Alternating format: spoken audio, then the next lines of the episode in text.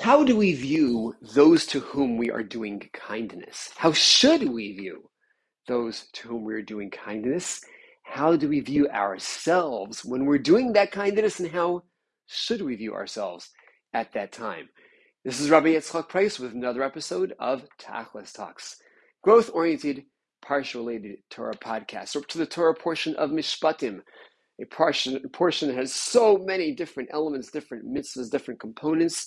We're going to look at a short little section, a few verses that the famed Rav Chaim Shmulevitz, uh, one of the great, great Torah sages and masters of Musar and self-development of the middle of the last century, maybe best known for his transporting his yeshiva, the Mir Yeshiva, from Europe through Siberia to Kobe, Japan, then Shanghai, China, and then onto these shores and onto Israel.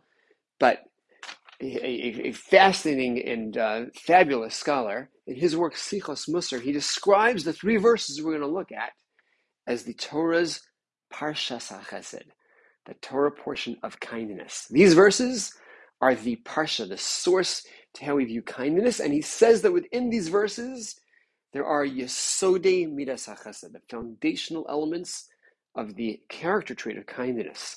What, you ask, are these verses? Where are the verses? So within the Parsha Mishpatim, in chapter 22 of Shemos of Exodus, so Exodus 22, starting at verses 24, we have the section that starts out Im Kesef Talve Es Ami. If you lend money. Now, if is as clearly described over there in Rashi, not a matter of choice, but a matter of context, as some of the commentaries explain. There are some mitzvahs which are absolute imperatives. We must search high and low for the opportunity to do that mitzvah. It's, it's Pesach, you've got to have matzah.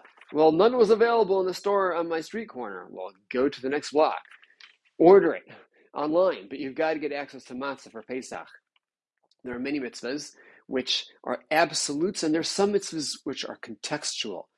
They only develop if the need arises. So if there's nobody who needs a loan, there's no mitzvah to to create false situations. And well, why don't you pretend you need money so I can fulfill the mitzvah of lending you money? This is not a mitzvah that you must generate, but if the circumstances are such, somebody needs the money, you have excess money, then you shall lend money to that party. And again, as described in Rashi, other commentaries, and as well in this work of Chaim Shmulevitz, there's an imperative that if, in fact, the situation develops and you have the capacity to be the one providing the loan, that you lend the money. And when you do lend that money, the verse continues, not if you lend money to someone. It doesn't mention if you lend money to a colleague or a peer or a neighbor. In kesef talve es ami, when you lend money to my nation, my nation, capital M, God talking, don't view the recipient of your loan as, uh, they're a nobody, they're down and out, okay? I can help them out, so I'll toss them something and try to help them out. Understand the person to whom you are lending money, they are my people. They are noble, they are dignified, they are godly. We are to view the recipient of our favor, the recipient of our chesed, as very special people uh, well, why is it then right now that they're down and out? Not your job to figure out. And honestly, look at yourself. Was there ever a situation where you had to turn to somebody else for assistance? You never did? Your ancestors? Don't start judging them based on their circumstances. They are my people. And in fact, the verse continues, Ani imach, that poor person who's with you, view yourself as with them. View yourself as in the same box. Thankfully, right now, technically, you don't need the loan, but that's again circumstantial. And our commentators describe over time it's history, a roller coaster ride. You you think your family was always at the top social strata, always financially in a position of excess. You don't think that somewhere back, a generation or two or three that there weren't situations where you had to come on to others for favors, and you personally, even if thank God you've got all the extra funds you could be doling out, helping others, there's no other chesed you ever need. You never need somebody's smile, somebody's upbeat comment. There's nothing that you ever have to turn to others for. View yourself as also ani. There are degrees to which you are also impoverished, restricted, limited, and needing other people's favors. So, number one, view him as ami. He is my people. He is that royalty. And view yourself as ani imach. Also, in some manners, down and out. And right now, the tables, God forbid, could have been turned. You could have been the one who needed the loan. You don't be thankful, but view yourself through the lens of this is not an absolute, it's not a given that I'm never going to need to turn to somebody else for help. And then the verse continues Lo siya lo kanosha. Very difficult verse to fulfill.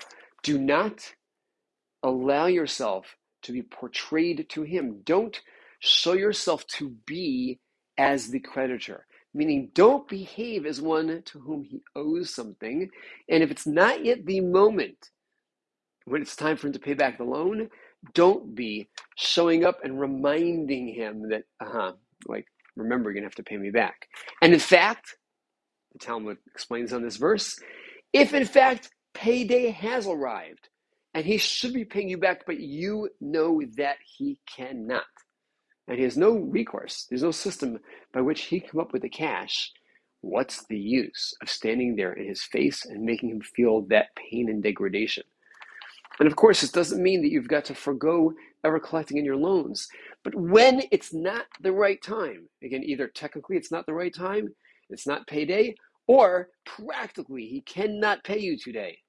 Lo cielo kanosha, do not portray yourself as the one who is demanding that payment back.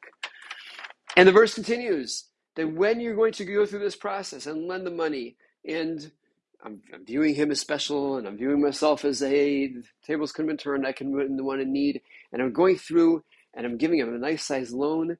Do not collect neshech, do not collect interest. Maintain the altruistic stance. Lending the money to be able to lend you the money so that you can have money that I currently don't need, that you do need. And this, uh, not for now, there are systems through which one can legitimately charge interest if that's going to best facilitate that everybody come out more comfortably. And sometimes people will not want to borrow a huge amount of money if they know that you're tying up your funds. Our systems talk to your, uh, email me at Tachlis Coaching. I direct you to good sources or talk to your uh, you know, local uh, sources of rabbinic guidance as to how to uh, work out such situations. But the basic starting point is I should remain altruistic in giving this loan. Then, as Rav Chaim Shmulevitz points out, the Torah continues on and describes there are situations in which you can take collateral and hold on to the person's garment even as collateral. And there's some situations in which he or she may be very frustrated that they haven't gotten it back from you when they actually need it, and now they're feeling very distressed. And going with the approach of the Sforno and understanding the text over there, it describes that God says, I'm going to listen to their cry, ki chanun ani, because I am a chanun, I am a compassionate one, and I deal with them with grace. And Sforno explains that what's happening over there when God says, I'm going to respond to them, I'm going to respond to their cry, an amazing statement. The Sforno says, I was ready to dole more money out your way. I was ready to give you more. You're showing your generosity. You're lending money to people. You're being a good treasurer of my funds, using money that I've given you to help others out. I was ready to give you more. But when you cause some degree of distress, you didn't give back the collateral to help that person get through the difficult time when they need that object or that coat, whatever it was that you took from them. So then I'm viewing it this way, says God. They shouldn't have needed to turn to me. You were meant to be a good agent of mine. You're meant to represent me in this world and provide them for their needs. You're meant to act godly towards them. There's a degree to which you didn't, even though you started in your right direction over here, you're lending something, but you were restrictive in your lending. You mm-hmm. were somewhat controlling and not fully generous, and you, you held onto objects that they needed as collateral and you made them cry well, if they mm-hmm. needed to turn to me instead of turning to you, then the excess I was about to dole out to you, I need to now turn instead to them. I was ready to give out more assets to you. I was ready to give you more blessing. But now there are people that need to turn to me because you're not providing them everything and not satisfying their needs. So I need to be turning some of that blessing their way. So as he's describing, what a shame. Here someone started in the right direction.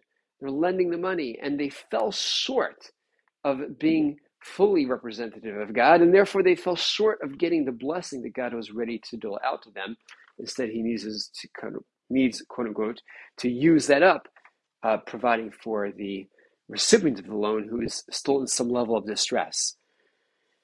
Fascinating essay, which I'm not going to go further into. Uh, just the, the overall theme that he continues with is understanding that when we've started doing something good, we trigger a an outcome that we have the capacity to do even more.